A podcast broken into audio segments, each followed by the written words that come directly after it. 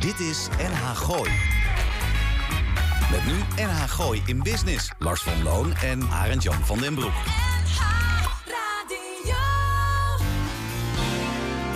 Elke vrijdagmiddag tussen 5 en 6 toonaangevende en nieuwe ondernemers uit de regio. Blijf op de hoogte van de nieuwste start-ups, fiscaliteit en een gezonde dosis lifestyle. Dit is NH Gooi in Business vergeet ik een uh, slok van mijn spaarrood te nemen. Dus ik heb achter, mocht ik straks even Ik heb hier geen kuchknop, hè, denk ik. Uh, ik heb helemaal geen spaarrood staan, zal ik je vertellen. Heel vervelend op zo'n vrijdagmiddag. Want het is wel onze wekelijkse Frimibo. Zo is het. Welkom in een gloednieuwe aflevering van inderdaad uh, NH Gooi in Business. Die wekelijkse Frimibo waarin je bijkletsen over inspirerende methoden van zaken doen in het algemeen. En die van Gooise business in het bijzonder. Mocht u dit, nou ja, wat zou het zijn, in een, een ander millennium. Bezig, ja. Wij nemen deze aflevering op op uh, vrijdag, de, wat is het, 28 e is 28 augustus ja. vandaag. Ja. Mijn naam is uh, Lars van Loon. Links naast me Arend Jan van der Broek. Tegenover ons beste technicus is Zuid op de Moen. En dat is deze week Ron Meijer. Kortom, NH Gooi in Business. Ja. Is met meest productief in de week. Hè. Leuk voor in het weekend. Ik moet overigens gewoon naar kantoor morgen. Had je al verteld dat we te vinden zijn op Spotify, YouTube, LinkedIn, Twitter, Instagram, Facebook. En gebruik de hashtag NRGIB? Nee, dat had ik niet gedaan. Maar dat ga ik nu dan even doen. We zijn te vinden op Spotify, Apple, iTunes, YouTube, LinkedIn, Twitter, Instagram en Facebook. En live mee. Oh, ja, dat kon dus. Yvonne dat, is er één week niet. En, en we waren, en we waren meteen weer niet, uh, niet live. Maar we waren zo druk met onze gasten die net binnen zijn gekomen. Misschien kun je even uitleggen, Lars, wie we allemaal vanmiddag uh, aan tafel en aan de telefoon hebben. Ja, daar ga ik, uh, ga ik zo dadelijk ga ik dat doen. Sterker nog, daar, daar sluiten we het intro mee af. Oh. we moeten even wat doen aan de, aan de planning. Ik zei al, Yvonne die is er, die is er niet, niet vanavond. Dus, maar maar wij, hè, aankomende maand wordt sowieso een beetje, beetje lastig. Ja, maar dat komt ook omdat wij natuurlijk keihard hebben doorgewerkt de hele zomer. En uh, dan is het... Ik herken het. Ja, dan komt er toch natuurlijk een momentje dat er uh, hier en daar wat uh, andere avonturen Vakantie aankomen. moet worden ge gecompenseerd. Nou, ik noem het werk. Hè? Mijn werk, ja. Maar ik noem mijn vakantie noem ik werk. Ik noem mijn werk hobby. Oh, ja, ik ook eigenlijk wel. Ja. Maar goed, wat heb jij deze week nog allemaal meegemaakt in het Gooise en omgeving? Ik zou je vertellen waar ik me eens even verschrikkelijk aan heb lopen ergeren. Ah, Bestel jij wel eens het een en ander online? Ja. Dat gaat ook nou eerlijk waar met de week onderhand uh, slechter. Je boodschappen, daar komt de helft van, uh, van binnen. Ja, we hebben een of andere blauwe vrachtwagen die dan ja, voorkomt rijden. Ja, Daar zit de helft niet in. Ja, maar dat moet je toch niet online doen hoor, dat nou, soort boodschappen. Nou, maar wat is, er, wat, wat is er een voordeel aan naar de winkel lopen? Daar met een krat, met een half gebroken rug en een paar krat bier. Althans, dat koop ik dan niet, maar, maar wat is daar de toegevoegde waarde om dat zelf te halen? Uh, uh, punt nummer 1, dat je alles gewoon kan zien wat je koopt. Ja, maar wat, wat, wat, wat, wat, wat controleer jij aan een krat bier? Nou, een krat bier niet natuurlijk. Nou, maar ik heb het gewoon over verse groenten en verse aardappelen en dat soort spullen. Die koop ik toch gewoon lekker liever zelf. Bol.com. Bol.com. Bol.com. Laten we het gewoon nou, maar eens even naam en toenaam. Ja. Ik bestel daar het een en ander, dat laat ik op kantoor afleveren. En ik krijg, nou eerlijk waar, ik geloof om 15 uur 30 ik weet, wij, wij, wij, wij smokkelen ja. wel eens een minuutje. Ja, ja. Krijg ik een mail, uh, uh, we, we, we, stonden aan de deur, uh, het is niet gelukt. Oh, maar dat heb ik ook En dan kan je vervolgens kan je dat dan hè, weer drie dagen later... dan weer ergens op een, een, een, een, een ja... Ja, en dan zei je, is je bier, is je bier rot? Nee, maar niet uit. hebben we ook nog leuke dingen meegemaakt? Nou, jij bent naar Duitsland geweest. Ja, ja, ik ben even in de Saar geweest. Dat is toch wel heel mooi. Het is 4,5 uur rijden en dan ben je in de kruising tussen Luxemburg, België... Duitsland, Frankrijk eigenlijk. Vianden, Trier, daar die kant ja, op? Onder, vlak onder Trier. Heb ik ooit nog gewerkt. Ja, dat is een zomerbaantje Echt prachtig. Sterker nog, het was zo leuk en interessant dat ik aanstaande vrijdag hier niet ben, omdat ik terug moet naar een wijnboer daar. Want je bent je telefoon daar vergeten? Nee, ik ga nog wat wijn halen extra. dat had je dan toch mee kunnen nee, nemen ik had vorige week? niet bij me. Ik was met mijn saapje lekker open dak hier even een paar dagen bij Nou, dan, dan, dan doe je dat online bestellen bij die gasten. Gaat helemaal goed. Uh, nee, dat gaat steeds nee, beter. Nee, nee, nee, nee. Ik moet dat zelf daar ter plekke. Ik was daar in een, ik was daar in een kelder. Oh, moet jij trouwens met Duitse wijn? Nee, maar moet je even luisteren. Ik was daar in een keldertje bij meneer... Uh. Nee, Laurer.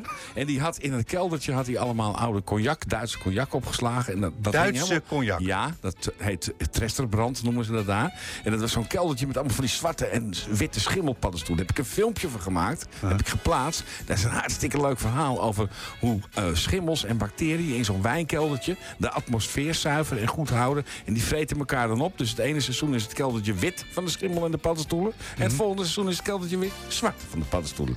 Pas op, hè, je met zit die, me aan te eh, kijken of ik nou gek ben, maar... Nou ja, laat ik zo zeggen, ik, ik, ik, luister, ik hoor het. Ik, heb het zelfs onthouden, maar ik denk, ja, blok aan delete. Ik denk, vraag- morgen niet nog, hè, overhoor me er morgen nee, ik schenk de wijn wel in als hij binnen is voor je. Oh, trouwens, volgende week, eh, zondag, Go Live.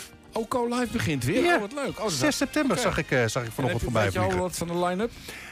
Ja, dat, eh, sterker nog, dat weet, eh, Sound Collectief. eh, die gasten van, van Goudsmit zag ik voorbij. Oh, Huizer. Roel, voor jou. Erik Vaarzel Morel komt, Oh, ie? komt langs. Oh, dus nee, dat is Roels vriend. gewoon hier het Huizen. Oh, wat leuk. En wie zag ik nou nog meer voorbij? Ah, nu doe je een, een beroep op mijn paratenkennis. Ja. Dat heb ik dus weer niet, Nou. niet onthouden. De gasten even doen. Ja, even de gasten. ja, we doen. zitten inderdaad... Hè, nou, het is bijna half zes, dus... Nou, we zijn bijna klaar. We beginnen zo even met Stef Bloem. En Stef Bloem is een, geneeskundig, eh, eh, een geneeskundige meneer eh, die afgestudeerd is, maar een boek heeft geschreven, medische thriller. Ik ben zeer benieuwd. Ja, we Die gaan zo even bellen ja? met Stef. Want het was Ja, vorige week net eventjes te gezellig. Dus we hadden weer na, weet je wat, uitnodigen, prima. Maar we doen een klein beetje één of twee gasten in ieder geval even bellen. Ja. Dus we gaan bellen met Stef. Ja, we gaan bellen met Stef. Dan heb je ook nog die is al binnen, Patrick. Ja. Patrick van der Schaaf. Ja, ook een heel interessant verhaal. Maar dat komt hij zelf hier aan tafel vertellen. Onbekende laarder. Evenals eh, onze vriend Tom Rietveld, werkzaam bij HTC, een horeca-adviesorgaan wat in Nederland toonaangevend is op het gebied van horecabegeleiding en Ja. avondzak. Die is ook hier aan tafel. Tom en eh, Patrick zitten in de studio. Dus Ja. eh, hè, voor de En als gezelligheid. laatste bellen we met Bas Mittelmeijer. van het restaurant in Houten. Het bedje Ja, 2 is nu ook af, afgelopen. Je, Nou, zet hem er dan maar in. Dit is NH Gooi in Business. NH Gooi.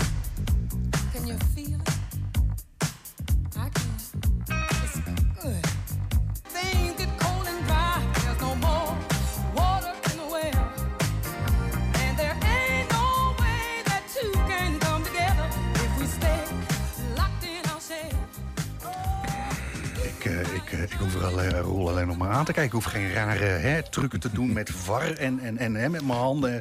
Dus, eh, dus dat, eh, dat soort dingen. Dus dingen hè, wat staat hier nou voor een raar eh, lampje rechtsonder eh, staat eraan. Ik zit even te kijken naar de afgelopen week gedaan. Nieuws, thema, reacties van... Oh, we hebben Tamara en Regi- Regina hebben we nog niet genoemd. Dat, Bij deze gebeurt. Hey, maar het- een volgende gast ben ik heel benieuwd naar. Ja, ja, ja, ja. Jij hebt uitgenodigd met meneer Stef Blom. Zo is het voor de jonge dokter Stef J. Bloem. Is 2020 nu al een, eh, een bijzonder jaar. In eerste instantie iets met een studietje. Een klein dingetje wat betreft een nieuwe baan. Maar naast dit niet geheel werkeloze bestaan wist Stef ook nog eens een keer een medische thriller te schrijven. Alwaar hij krap een jaar overigens pas mee begonnen was. Een boek waarmee de patiënten van hoofdpersoon en basisarts Alexander de Graaf op mysterieuze wijze overlijden. Maar ook een boek waar je het een en ander van opsteelt, eh, opsteekt. Want zo meldt het persbericht... verschillende aandoeningen en behandelingen passeren de revue. Goeiedag Stef, welkom bij NH Gooi in Business. Gisteravond was de boekpresentatie. Hoe is het gegaan met je? Heb je het overleefd? Klopt, goedemiddag. Ja, dank jullie wel in ieder geval eh, dat ik bij jullie in het programma mag komen. Ik heb het zeker overleefd, al was het eh, een hartstikke leuk feestje.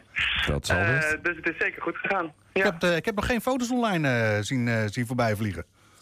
ik denk dat die, dat die er vanavond nog op moeten komen. Oh, dus dat, dat gaat helemaal goed komen. wat, wat, maar wat, het, wat, wat hebben jullie allemaal uitgespookt gisteravond, Stef?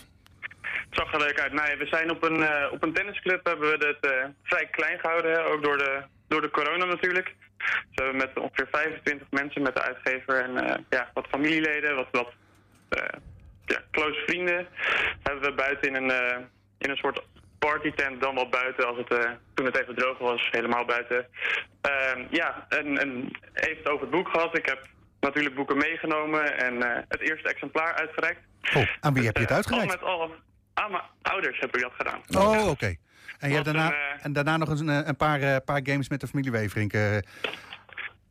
Eh. Nou, dat had ik graag gewild. maar die gasten, die gasten die waren er wel, niet. wel vaker gedaan. Sorry? Die gasten die waren er niet.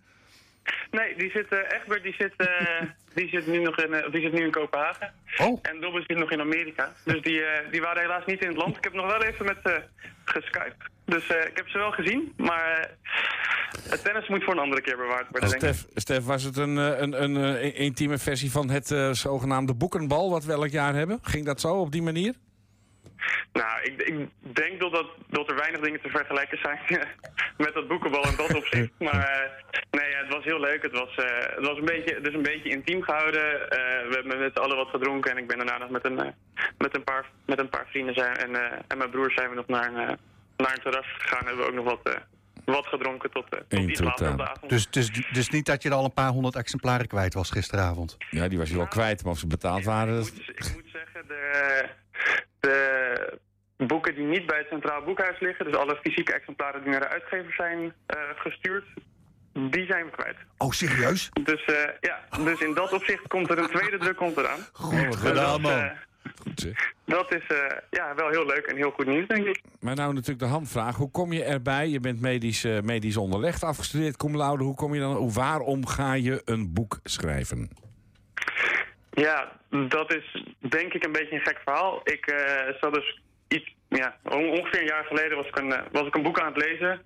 En toen dacht ik, nou, eigenlijk trekt het me niet zo. Ehm, en ja, toen dacht ik, is dat dan is dat iets wat je zomaar mag zeggen? Het is natuurlijk wel een, ja, iemand die, die echt wel iets neer heeft gezet. Ehm, en kan ik dat dan beter? Of is het maar gewoon een beetje arrogant eh, gedacht van mezelf? Toen dacht ik, nou, één manier om erachter te komen is om mijn laptop te pakken en En dat aan de slag. keertje een gooi ernaar te doen.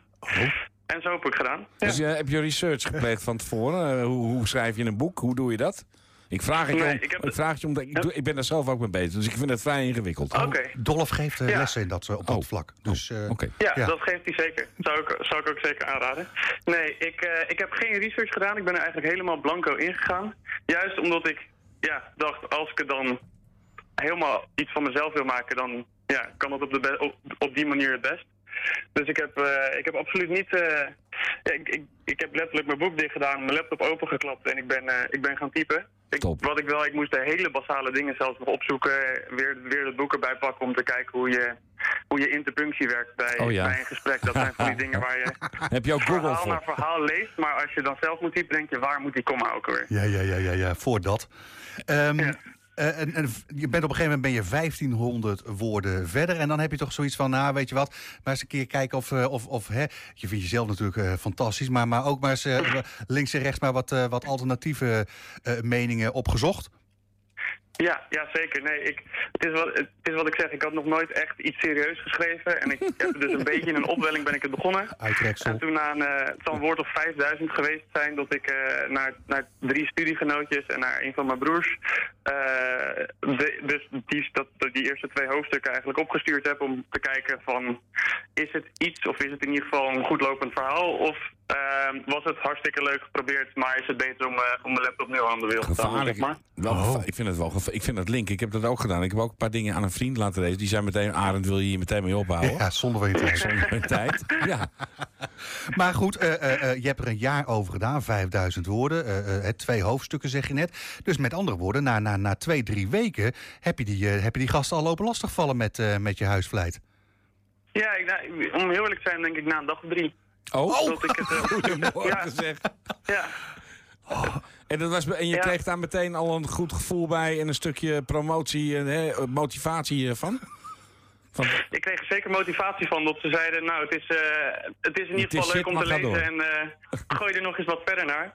Dus dat was zeker leuk. Ja, ik, eh, het, het is wat ik zeg, het was een probeersel en ik heb een beetje de neiging om als ik dan zoiets doe of als ik zo'n project probeer aan te gaan, dan ga ik er altijd een beetje eh, ja, vol, vol gas, vol overtuiging in. Ja, ik dus wou ik denk zeggen. dat ik die eerste drie dagen heb ik er eh, dan wel 30 uur al aan gezeten, bij wijze van Oké. spreken. Oké. eh, Stef, auto's hebben, hè, sommige auto's hebben, hebben, eh, hadden het, eh, wat is het, vijf versnellingen. Heb jij de, de, de tweede, de derde en de vierde versnelling wel eens eh, gebruikt van zo'n auto? Ja, helemaal aan het begin. Ja, om, ja, ja om, om, om, om naar de vijfde versnelling te komen waarschijnlijk. Ja, nee, ja, ik, het is, ik ben lekker gaan schrijven en ik vond het leuk. En eh, na een tijdje bleef dat verhaal in mijn hoofd spoken. En ja, elke, elk vrij moment die ik had, dacht ik, nou, heb ik weer een mogelijkheid om er, om er wat uren in te steken en om eraan te zitten. Stef, Dus ja, is, jouw, is jouw verhaal, heeft jouw verhaal ook iets te maken met je eigen, met je eigen auto, nou, autobiografisch wil ik niet meteen zeggen, maar heeft het, het is een Louter op toeval bewust. medische, medische thriller, heb ik begrepen. Want Ja, de luisteraars nee, willen wel het- graag weten wat voor boek je nou geschreven hebt. sorry? De luisteraars willen wel graag weten wat Ja. voor boek jij geschreven Gaan de hebt. mensen dood? Ja, tuurlijk. Tuurlijk, worden- het is, het is dus een medische thriller. Eh, het gaat over een, een Alexander de Graaf, over een jonge dokter die net afgestudeerd is ehm, en in de opleiding wil komen tot specialist. En het gaat aan de ene kant dus over het ziekenhuis, over de eh, supervisoren die niet helemaal mee lijken te werken, waar die, waar die discussies mee heeft over, eh, over, de, over zijn patiënten, waar het op mysterieuze wijze misschien toch ligt het nou aan hem of is er fel spel. ehm, is er een vreemd virus in het spel? En aan de andere kant is het toch ook nog wel iemand die inderdaad pas net afgestudeerd is, die misschien nog met één been een beetje in zijn studentenleven staat.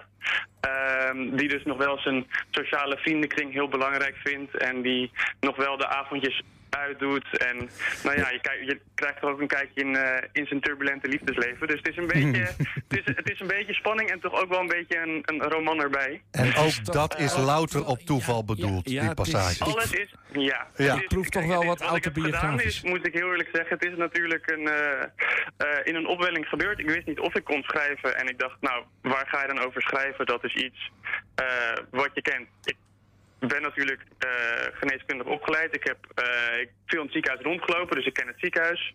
Ik heb in Leiden gestudeerd. eh, en ik woon in Amsterdam. Dus Ja. het speelt zich af in Leiden en in Amsterdam, zodat ik heel makkelijk de kroegjes weet. Ik weet de straatnamen. Ik weet wat de leuke plekjes zijn. Ja. En dat is heel leuk om over te schrijven. Ja. Maar voor de rest zit er niks autobiografisch in. Alle verhalen, alle... Nee, je hebt wel eens een keer over de Rapenburg gelopen, maar wat that's ik it. Ja, Welke is Ja. ja. Eh, Stef, eh, eh, we, we, we, we hebben een beetje een, eh, een, een hoe zeg je dat, eh, opgesplitste eh, uitzending vandaag. Hè? Dus, dus het volgende item, daar zit ook een hele hoge zorgcomponent in. Eh, sterker nog, eh, die meneer eh, die we dan aan de lijn hebben, eh, die doet iets met zorgsprekers. Heb jij, eh, heb jij al, eh, ben je al lastig gevallen door ene Patrick van der Schaaf? Nee, nog niet. Oké, die gaat Nog je niet. uitnodigen om eh, hè, leuke verhalen te vertellen over, eh, over je boek. Kijk, kijk maar even. eh, Tom, Tom van het Hek, eh, zorgprekers.nl. Dus eh, Nou, mocht, je een, mocht je een onbekend eh, nummer eh, tegenkomen op je 06, niet, eh, niet per definitie wegdrukken. Is goed. Afgesproken. Stef, waar, waar, waar, waar kunnen we het boek eh, eh, eh, kopen? Het boek is eh, in, in ieder geval nu in online in alle boekhandels eh, al te vinden. Eh, ik zou ook aanraden om naar de site van Leporello, de uitgever zelf, te gaan. Ja, Eh, daar zie je op eh, zowel het boek als op het e-book te koop. Het boek is 22,50 euro momenteel, en het e-book is 9 euro. Ehm, dus ja, hij is eigenlijk overal te koop op dit moment. Het is, eh, het is echt afgetrapt, zeg maar. oké Stef, dankjewel en eh, succes vanaf 7 september. Ja, dankjewel. En Hoi, hoi. Leuk dat ik langs mocht komen. Dankjewel. Hoi. Hoi. Dit is NH Gooi in Business. gooi.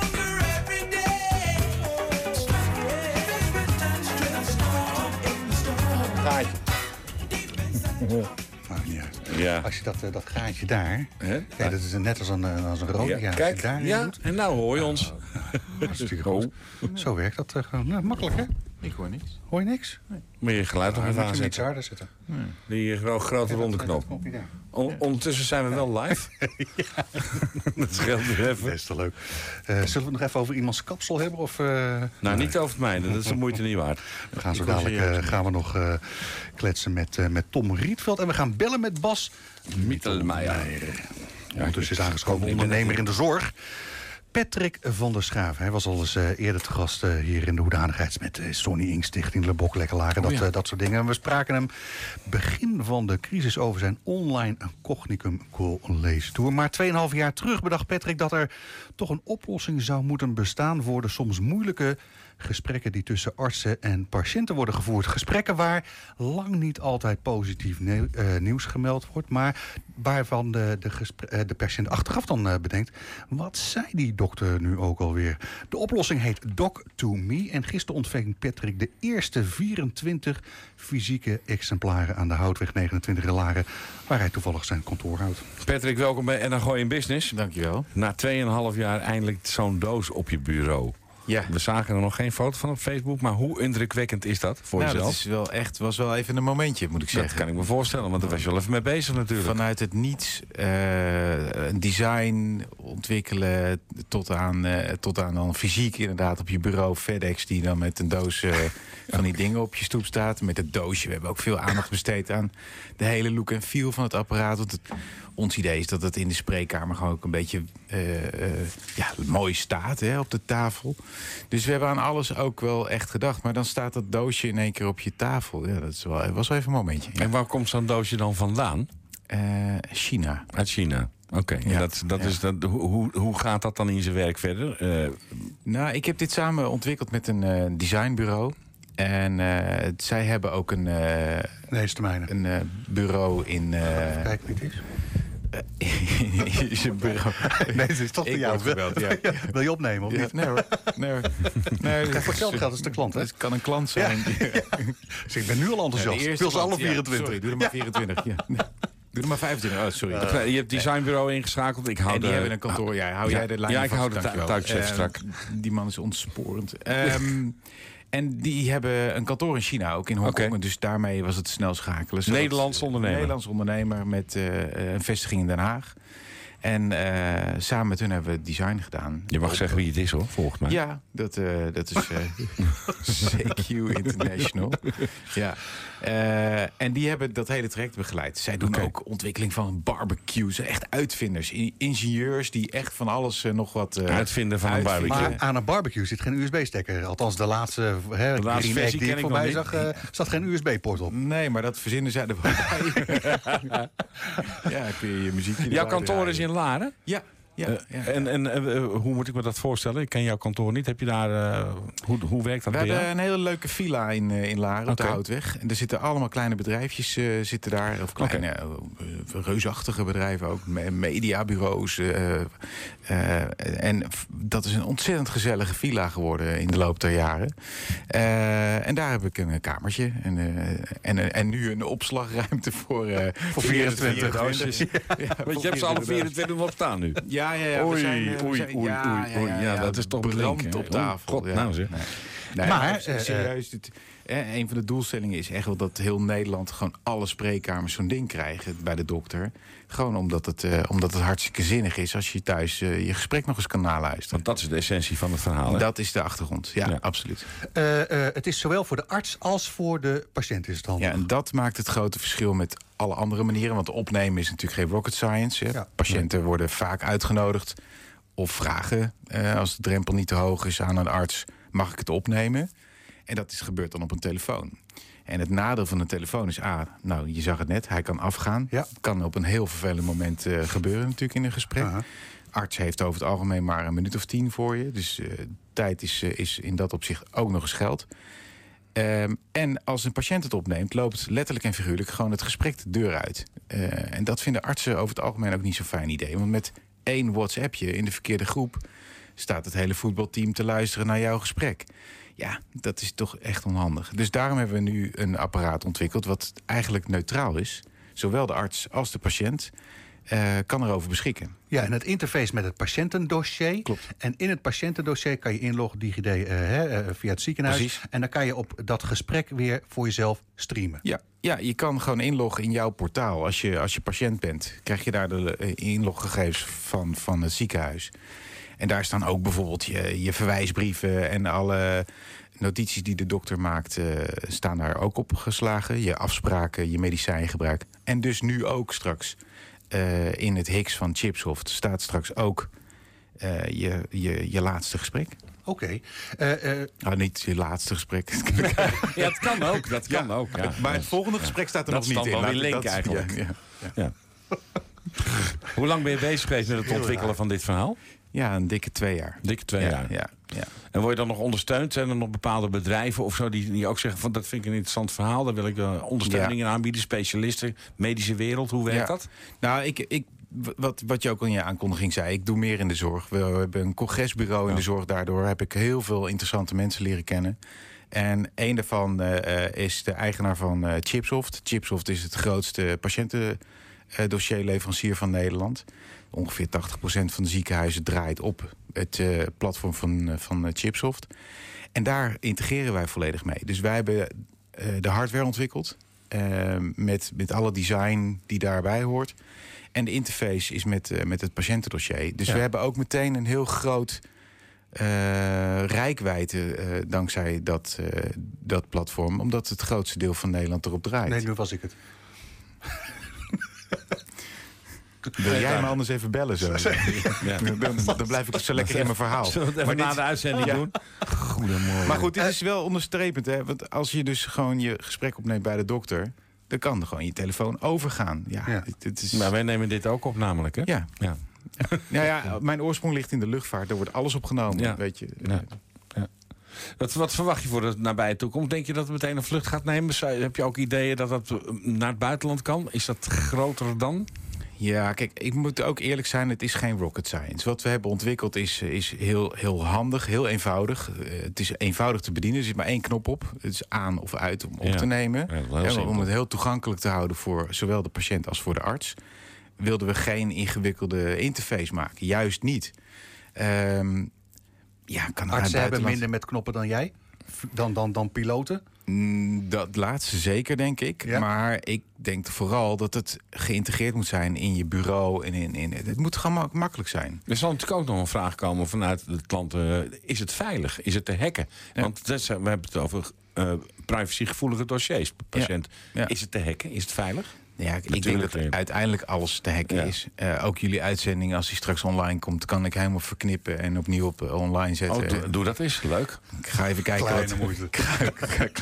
ik Heb je ook een uitdaging, ja. Ik heb een roadcaster, ik doe ook podcasts. Dus voor mij een kleine moeite. Ja.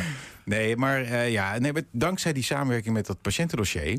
Eh, hebben we dus een veilige omgeving. Eh, het werkt alleen maar in combinatie Ja, met die dat. gasten hebben er al dat even, even over nagedacht. En zij hè? doen het al een jaartje Ja, of dertig. Dus, eh, Nou ja, belangrijk om te Nee, weten. goede vraag. Ja. Dit is absoluut ook eentje die ik vaker krijg.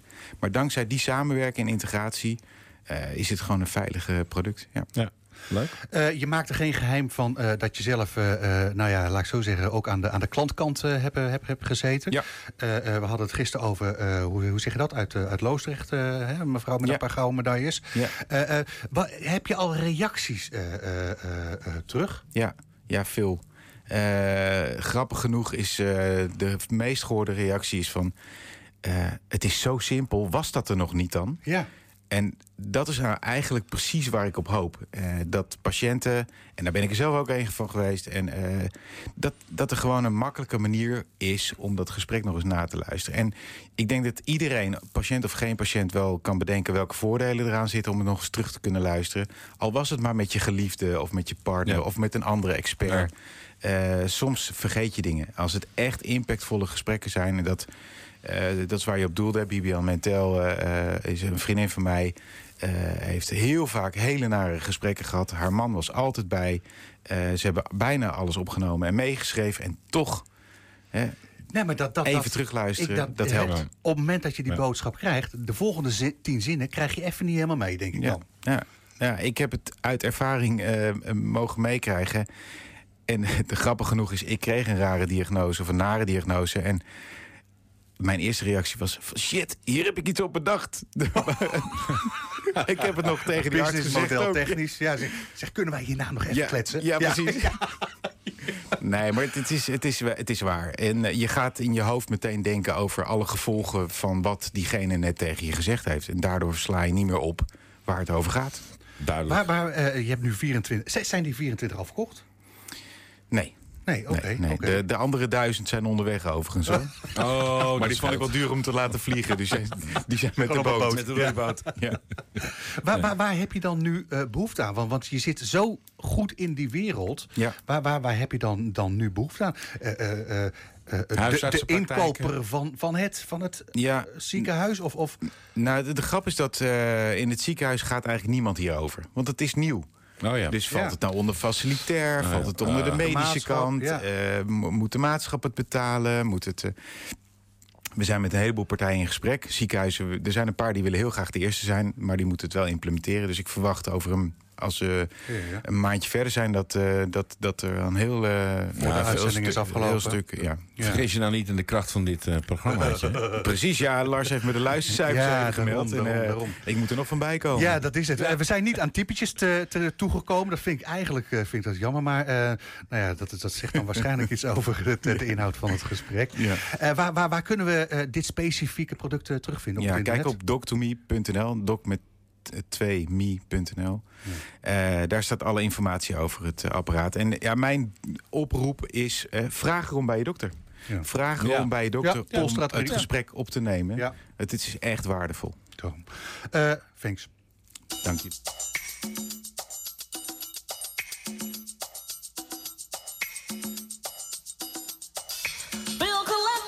Dit is NH Gooi in Business.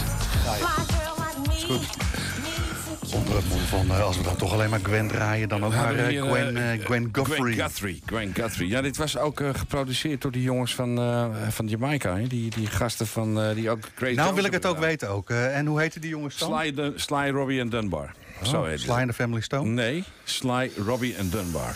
Dat waren de producenten van die. Nou, maakt verder helemaal niet uit. We gaan het even hebben over There een... eh, nothing going on but rent. You gotta have a JOB if you want to be with me. Nou, dat is toch net de vraag. Zeg maar, eh, we gaan het even hebben over wat, eh, wat er allemaal eh, gebeurt in horeca Nederland tijdens deze, deze Ja, we zullen eens een keer niet over de horeca hebben. Nee, precies. Dat is wel, houdt ons nat en droog, zou ik maar zeggen. Ehm, ehm, de horeca piept en steunt onder de gevolgen van een heel vervelend virus. Dat weten we allemaal. Veel bedrijven zitten met de handen in het haar... en hebben dringend advies en hulp nodig. Tom Rietveld is projectleider en begeleider bij HTC... een van 's lands belangrijkste spelers... als het gaat om horeca, advies en begeleiding. Tom, welkom bij NH Gooi in en Business. Waar liggen momenteel de grootste pijnpunten in de horeca... om maar eh, met de deur in huis eh, te vallen? Goedemiddag Lars, goedemiddag uh, Arend-Jan. Dat is een, eh, het is bijna een open deur. Ja, Iedereen, gebrek aan eh, omzet. Ja, het Ja, is ik heb een, de eh, vraag niet verzonnen. Ik lees hem alleen voor, hè? Oh, hm. Ik vind het eh, prima, Lars. Ehm, er, is, en er is wat aan de hand. En eh, het is best wel lastig om eh, in het eh, programma te komen... waar jullie het eigenlijk allemaal eh, erg eh, lollig in elkaar zetten. En eh, eigenlijk heb ik een hele, eh, Tom. Ik heb een vervelend bericht in de horeca. Het is een, een ontwikkeling die gaande is sinds eh 14 maart, 15 maart. Ja, die zondag. Er waren zelfs bedrijven die die dag open wilden gaan... en die konden niet eens open eh, s s'avonds. En eh, hoe het verder is gegaan, daar weet eigenlijk iedereen eh, hoe dat ging. Wij verwachten als eh, adviesbureau, want er zijn een... eh, Je blijft er langs heen kletsen, Tom. In de microfoon. De microfoon. Dat is een beetje de meme-tip die we Dat proberen te geven de afgelopen vier keer. Dankjewel. Ik blijf dicht bij de microfoon. Even ver van de paparazzi af. Nee, in de horeca heel erg vervelend. Er is een enorme terugval. En eh, ja, er is ook een eh, periode geweest dat zelfs de horeca gesloten eh, was. Ontzettend blij dat die weer geopend werd. En dat kon met een, de bekende afstand van de halve, anderhalve meter en de terrassen voor de deur. Die terrassen, dat was eigenlijk de, leek de redding van de horeca. En we zijn nu een beetje aan het tellen geslagen hoeveel omzetten dan worden gerealiseerd. Maar eigenlijk zeggen we als adviesbureau, en dat onderkennen ook de ondernemers... dat er eigenlijk eh, nog steeds geen geld te verdienen is. En nu het is gaan regenen Nou, afgelopen sterker nog, ik weet niet, eh, je bent met de Ja. auto deze kant op gekomen, hè, daarnet. Ik weet niet hoeveel buien jij... eh, nou, de kap was er niet af waarschijnlijk. En ik blijf het eh, grappig vinden, Lars, dat, eh, dat je er zo vrolijk in zit. En als mens doe ik dat ook. Als het over het vakgebied gaat en over de horeca. Ik hou mijn hart vast wat er gaat gebeuren. Ontwikkeling. Ik ben erg blij dat ik vanochtend op de radio hoorde... dat een steunmaatregel voor de derde Ja. keer eh, Ja. eh, wordt opgevolgd.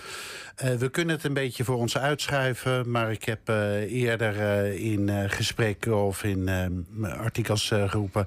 het zou zomaar kunnen dat zeker in de grote steden zoals eh, Amsterdam...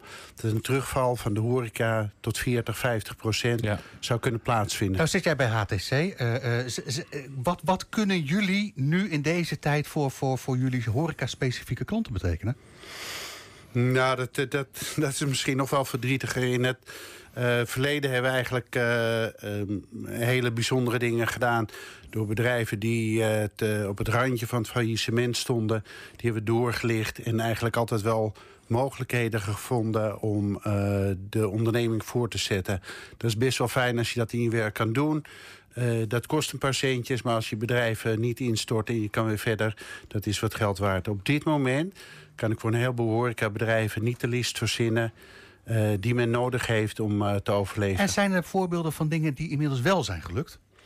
Ehm, eigenlijk collectief is de horeca, maar ook de bedrijfshoreca. Die wordt ook in de volksmond wel de, de catering binnen kantoren Ja. genoemd.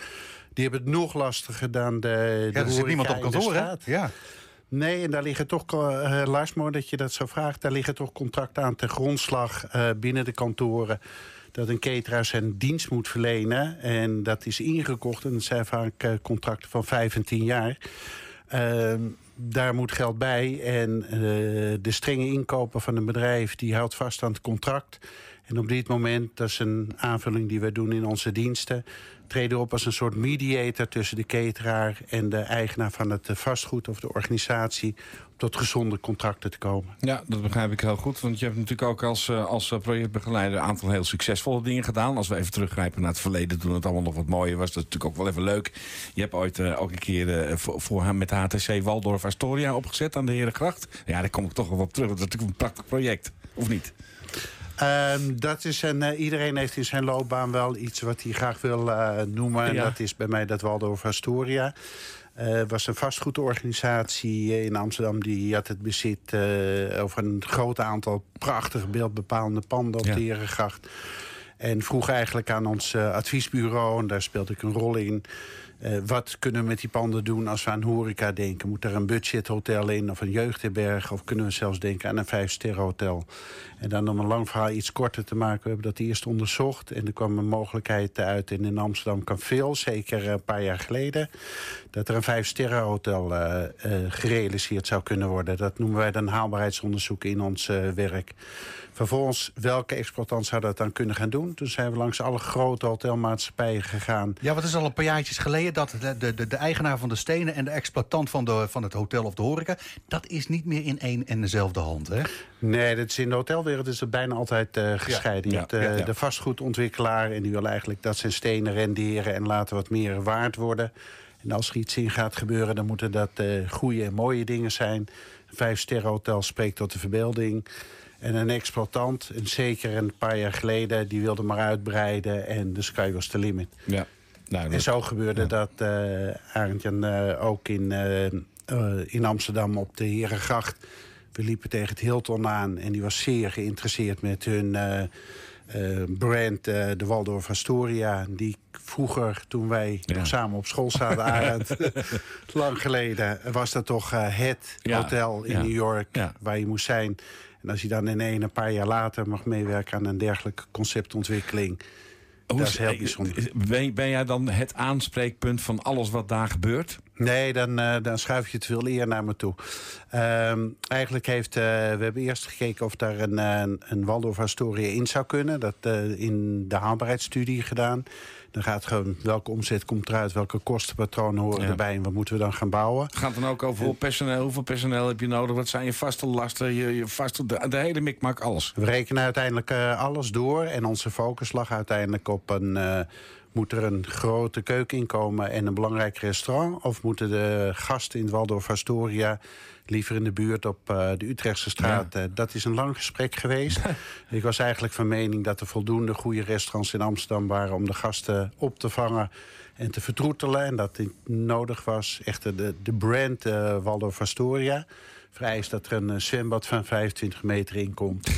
En dat kan natuurlijk niet in de historische panden. En dat er een eh Michelin sterrenrestaurant in komt. En dat is wel gelukt. Ehm, het zwembad is iets kleiner geworden. en het eh, restaurant heeft inmiddels eh, twee Michelin sterren. Maar dat ging niet zonder slag of stoot. Nee, dat weet ik. Dat snap ik. Dat is de, de, uit de hele wereld kwamen de, de directies van de Waldorf Astoria Amsterdam invliegen. Eh wij werken in onze projecten eh, voor ons een bepaald eh, proces. Het is een, begint met een brainstorm. Voet op tafel, wat wil je bereiken? Vervolgens proberen we dat vast te leggen en dan gaan we ontwerpen. En dat is eigenlijk zijn vervolgstappen. Die eerste ronde, dat vond ik eigenlijk best wel aardig. Dat was met de mannen van het... die dan internationaal invlogen. Die hadden het over, eh, ja, wat moet er allemaal komen? Dat was eigenlijk mijn vraag. En ik vond dat je in Amsterdam tapbier moest hebben en bitterballen. En daar dacht eh, de directie van eh Waldorf Astoria wezenlijk anders over. Heel anders over, ja. Totdat we op enig moment bij tijds klaar waren met de meeting. En ik ben met die directies op de Utrechtse straat Ja, een biertje gaan drinken. Met en een een bitterbal. bitterballetje. Het was klaar. En de gevleugelde zin, Mr. Rietveld is right, wie niet bitterbals. Jij, eh, jij had... Ik eh, heb ooit op een, eh, in een hotelletje in Accra, West, eh, West-Afrika gewerkt. Ja. Maar daar zat toch ook wel eens, eh, altijd in, in, de, in de frozen container was er toch wel een klein hoekje gereserveerd voor bitterballen. Ja. We hebben het ook nog even gehad... Nee, dat is niet interessant, begrijp ik. Nee, ik, denk, vond, ik vond het wel een leuk verhaal. Ja, Tom in ook. maar ja, ja, jij helaas. Nee. niet. Oh, ik, had het jou al een keer verteld. Ja, begrijp precies. ik. Ik ken Oh. het verhaal uit mijn hoofd van achter naar voren en van binnen naar buiten. Eh, we hebben het ook nog even over conceptontwikkeling gehad. Want nu die coronatoestand zo enorme invloed heeft op die horeca... zie je nieuwe dingen eh, eh, verschijnen. Zoals bijvoorbeeld de pop-up op het Westergasfabriek. Eh, wat, hebben jullie daar ook een rol in? Ehm, nee, we hebben geen rol gespeeld in de, de pop-up. Maar dit is een ontwikkeling. Dat is de enige manier om nog eten en drinken te Ja. verstrekken... en er wat centjes mee te verdienen. Nee, wat ik eigenlijk in het begin van eh, het interview eh, zei... er is een complete verschuiving gaande... eh, van de horeca, toen die op slot ging... eh, is eigenlijk de hele omzet horeca... Mensen zijn niet minder gaan eten of zich anders gaan gedragen. Ze konden niet meer naar de horeca. Ja. Die omzet is eigenlijk linea recta naar de supermarkten gegaan. De supermarkten... De, Nou ja, jij zegt hè, mensen kunnen niet meer eten of drinken. Aan de andere kant, hè, eh, nou ja, jij zei het vorige week. eh, In het eh, de- restaurant. nee, maar, maar ook, ook, laat ik zo zeggen, eh, de wijnproducent kan toch een stuk minder van zijn wijn kwijt. Hè, dus met andere, de horeca heeft toch wel een bijzonder aandeel hè, in, in, in de drankconsumptie. Dus ik Ja. denk met een, met een horeca die open is, dat er echt wel hè, eh, eh, eh, wereldwijd meer wordt geconsumeerd, heb ik het gevoel. Ehm, sorry, luister, moet ik je tegenspreken. Want dat, ehm, het consumptiepatroon dat is veranderd waar je consumeert. Ja, ja, ja, ja. Mensen blijven evenveel eten. Het gaat over ongeveer komt dat dan? 2000. Ja, ja, de behoefte is er gewoon. En we hebben natuurlijk een eh, samenleving die in principe eh, steenrijk is. Ik, ik merkte het ook al in de, in de afgelopen maanden. de champagne heeft, Nee, ja, wat is het, de, nee, eh, nee, maar- 30% minder. Nee, maar eh, ik, de, de horeca die open is en die ik spreek en waar ik ook leef, die zeggen: Ja, maar luister, Arend, de, ik heb eh 30% minder gasten, maar mijn omzet is met 40% gestegen. Waarom? Omdat de mensen nu allemaal moeten reserveren. Ze gaan een avond echt ouderwets uit eten weer. Een hele avond uit eten. Vier gangen, vijf gangen. Mooie wijnen erbij. Dus dat consumptiepatroon is veranderd. Maar hij, wat hij zegt is wel zo. Ze blijven eten en drinken. Maar ze doen het ook heel veel thuis. Dat merk ik ook aan mijn afzet van de minder. particulieren. En dat is een uh, Arend, als ik daarop op mag inhaken. Dat is eerder gebeurd dat eh, de bakker, de slager, de groenteboer werd opgeslokt door de supermarkt. Ja. De supermarkt die geeft die omzet niet meer terug. Nee. en dan heb ik nu slecht nieuws. Dat er eigenlijk in de horeca er is ook een verschuiving naar de supermarkt gegaan. Ja. De supermarkt is niet bereid om die omzet die ze geplust hebben in de afgelopen maanden, om die terug te geven. En daaruit maak ik eigenlijk op dat een, we zitten nog steeds in de mistwolk. Wie het weet mag het zeggen. Ik schets een somber eh, scenario voor de horeca. Dat er een, forse terugval gaat plaatsvinden. Zeker in die grote steden, wat ik eerder zei. Want daar blijven nog eens een keertje de toeristen en de experts zijn naar huis gevlogen. Ja, en wat houden we over? En met name in de binnenstad, dat is dus, eh, waar ik zelf woon. Het is een heel rustig Ja. deel van de stad geworden. We zeiden het al even, ik had even WhatsApp-contact met, een, eh, met een collega van je, Natasja Boerkamp. Die stuurde mij een artikel door. En we hebben overigens dezelfde school eh, gedaan. Dat wil zeggen, niet in dezelfde, in Mhm. dezelfde plaats. Wat is plintprogrammering? Bij ons is dat een... eh, ja, dat... Kan je het heel kort zeggen, want we moeten nog even met Houten bellen. Ja, Of- ik, ik doe de korte versie. De plintprogrammering is eigenlijk wat op begane grond in eh, gebieden, eh, de winkels en de Ja, ja, horeca. ja, ja. Dus, dus niet de appartementen erboven. En dat soort Nee, zeker niet. De appartementen, dat is een ander metier. Wij zoeken fijn uit wat er in de plint Tom, waar, eh, waar kunnen jullie terugvinden op het internet? HTC-advies.nl. Dank u wel. Dank je.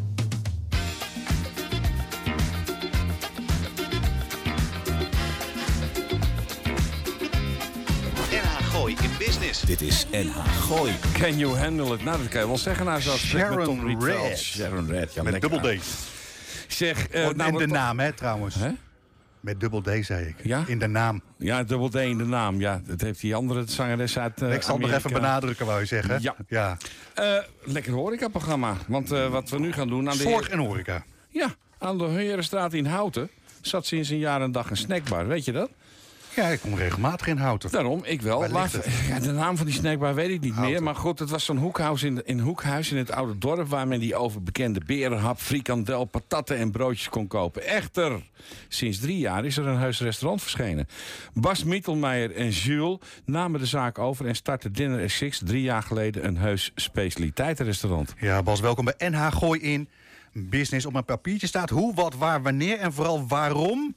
namen jullie juist een snackbar over om daar in een restaurant in te beginnen.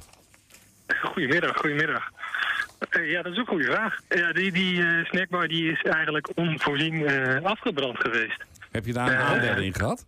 Ik wou net zeggen, dat is meestal de eerste vraag die mensen zeggen, heb je daar iets mee te Ja. maken? Nou nee, dat, dat dan weer niet. Dat zou heel, eh, eh, het zou niet zo netjes zijn, daar heb ik niks mee te maken. Maar de grap is zelfs eigenlijk, of het bijzondere eraan, dat eh, de enorme apparatuur staat in de snackbar, maar boven was het appartement. En daar is op een ouderwets kacheltje het vuur ontstaan. Eh, en toen is eigenlijk alles afgebrand. En zo kwamen jullie aan een nieuwe zaak. Zo kwamen wij inderdaad aan een locatie om, eh, om te kunnen starten. Ja, ja dat is Want zo. eh, je vertelde mij al door de telefoon, eh, samen met Jules Hartman doe je deze zaak drie jaar. Dus de eerste drie jaar zit het op. Laten we maar zeggen, de red race heb je dan eigenlijk gewonnen, want je staat nog overeind. Zeker Ja. vermeldenswaardig als je net het trieste verhaal van Tom hoort over de corona-effecten. Hoe gaat het jullie? Het gaat eigenlijk, en dat mag ik nu in deze tijd naar omstandigheden zeggen, maar het, het gaat goed. Ehm, Waarom gaat het, eh, waarom gaat het met jullie wel goed, eh, Bas? nou, we hebben een relatief eh, klein restaurant, ehm, waardoor eh, de impact misschien iets minder groot is. En daarnaast eh, hebben wij vooral de focus gelegd op eh, te kijken naar waar liggen nou voor ons de kansen en de mogelijkheden. Dus eh, we hebben vooral de creativiteit en ondernemerschap eh, erin gegooid om te kijken van ja, hoe kunnen we nou deze periode overbruggen. En heb je daar een Eh, concreet voorbeeld van? Wat, wat, wat ja, jullie zijn, eh, nu eh, anders doen? Ja, nou, we zijn in het begin dus eh, meteen in de traiteurmaaltijdenhoek eh, gestart. Ja. En met name ook om het contact met onze gasten te kunnen onderhouden. En doen wat we graag doen, dus eten maken voor onze gasten. En dat werd zo goed ontvangen dat als we nu, toen we open mochten, merkten we meteen dat iedereen weer stond te popelen en te trappelen om, eh, eh, ja, om, om naar binnen te komen. Eh, en wij houden natuurlijk ook mee rekening met alle maatregelen van dien. Maar ehm, ja, het, het is natuurlijk een groot verschil als je van eh, 300 stoelen naar, eh, eh, naar 100 stoelen moet. En als je van, eh, zoals wij, van 45 naar, eh, naar 25 à 30 stoelen moet. Dus net even iets eh, minder impact. Jullie eh, zijn eh, vrienden al sinds 16 jaar, Jules en jij. En het is een Ja. jongensdroom geweest om met name in jullie geboortedorp, in Houten, dat restaurant te beginnen. En dan ken ik de locatie natuurlijk. En het ligt gewoon aan de doorgaande weg, de Herenweg, de Herenstraat, hoe heet het? En, en, dan, is het, en is het eigenlijk gewoon een hoekhuis. Ja, dat klopt. Er was vroeger een woning met mensen die een snackbar eronder hadden. En wij hebben voor deze locatie gekozen omdat het bij het Ouddorp zit. En het Ouddorp is wel het eh, meest gezellige stukje van Houten. Houten heeft een oud dorp, begrijp Een heel oud dorp, Lars. Ja, ja, precies. Echt, Een eh, waar het allemaal een beetje van vandaag gestart is, zeg maar. En dat geeft alles, heeft nog alle, alle sfeer en de emotie zit met name in dat stukje in Houten. Dus daar wilde, was wel voor ons een eis om daar in de buurt wat te hebben. En tegelijkertijd, die snackbar die was al, eh, al 40 jaar bekend bij de Houtenaren. Dus als we dan naar buiten gooien dat we op die locatie iets gaan doen, eh, weten heel veel mensen meteen eh, welke locatie we bedoelen. Ja, Dus er komt af en toe wel zo'n oude gast binnen die zegt... heb je, heb je een patatje oorlog en een, Een en een waterfiets, curry. El- elke week. Elke Elke, week. week is er nog wel iemand die, eh, die, die noemt van, eh, hebben jullie nog patat? Ja, ja. En dan komen jullie met die prachtige mooie gerechten aan. Want ik heb eh, al wat dingen mogen proeven bij jullie. En dan denk je, maar ja, hoe kan dat nou toch weer? Nou, ja. Ja, ja, ja, ja, dat is, eh, we hebben wel even over een iets andere boek gegooid. eh, we hebben het een klein beetje Ja, aangepast. heel altijd, als mensen, komen. Jullie hebben dat, pand, eh, dat pand, dat huren jullie. Even over eh, het zakelijke aspect. Jullie huren het pand. Jullie hebben het gestart met een soort van crowdfunding, eh, heb ik begrepen. Hè? Ja, dat klopt. Het was helemaal, door, de brand was het helemaal casco weer opgeleverd. Dus zat geen vloer in, geen lijnenwerk. Het was helemaal weer opnieuw neergezet. En de muren op exact dezelfde plek. Ehm, waardoor we eh, het exact konden gaan inrichten eh, zoals we zelf wilden en konden gaan indelen. Maar ja, dat betekent wel dat er natuurlijk het een en ander moet geïnvesteerd worden om dat allemaal neer te zetten. Ehm, en we hebben natuurlijk in eerste instantie nagedacht om met de bank in gesprek te gaan. Ja. Maar er was niet echt de tijd naar. Eh, daarnaast hebben we, hadden we ook nog niet echt een track record. We waren allebei ja, halverwege de twintig toen we, toen we startten. Ja, Ehm, dus we hebben gekeken in onze familie, vrienden, eh, kennis, eh, kennissen van kennissen en eruit gegooid wat we wilden doen. En een aantal eh, mensen die eh, wilden steunen. En die hebben met nou, iets meer kleinere bedragen de boel gefinancierd. En twee partijen die, die er ja, wat groter geld Ja. tegenaan hebben gegooid. Of we in één keer die start konden maken, ja. ja. Ja, Bas, geweldig, heel goed verhaal. Ik hoop dat onze luisteraars goed begrepen hebben waar jullie zitten in Houten. Noem eens even de website waar we jullie kunnen vinden.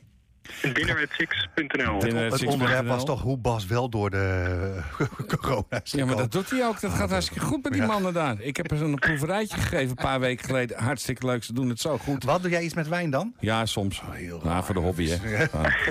Die radio al dankjewel, man. Dankjewel, Bas. Hey, fijn weekend, mannen. Jo, hoi. Nou, Het zit er weer op, hè? was het wat? Wederom gebeurd. Jezus, mina. Compleet uur verspeeld aan. Mag ik Energie. niet meer zeggen, hè? Heb de oude doos in.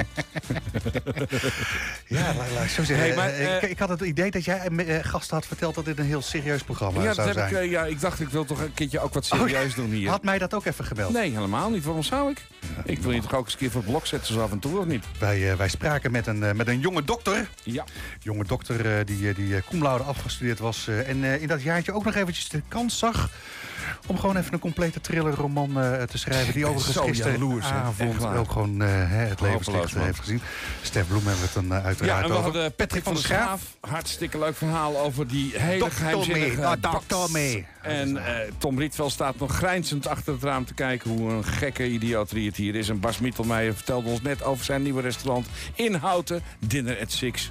Volgens mij hebben we dan Kijk ik heel even door naar volgende week. Jij bent er niet, eh, heb ik je me laten vertellen. Inge Ruim, distilleerderij in eh, Amsterdam. Eh, een aantal andere gasten hebben ook al klaarstaan. Maar goed, tot volgende week. Het nieuws uit je achtertuin. Dit is NH Gooi.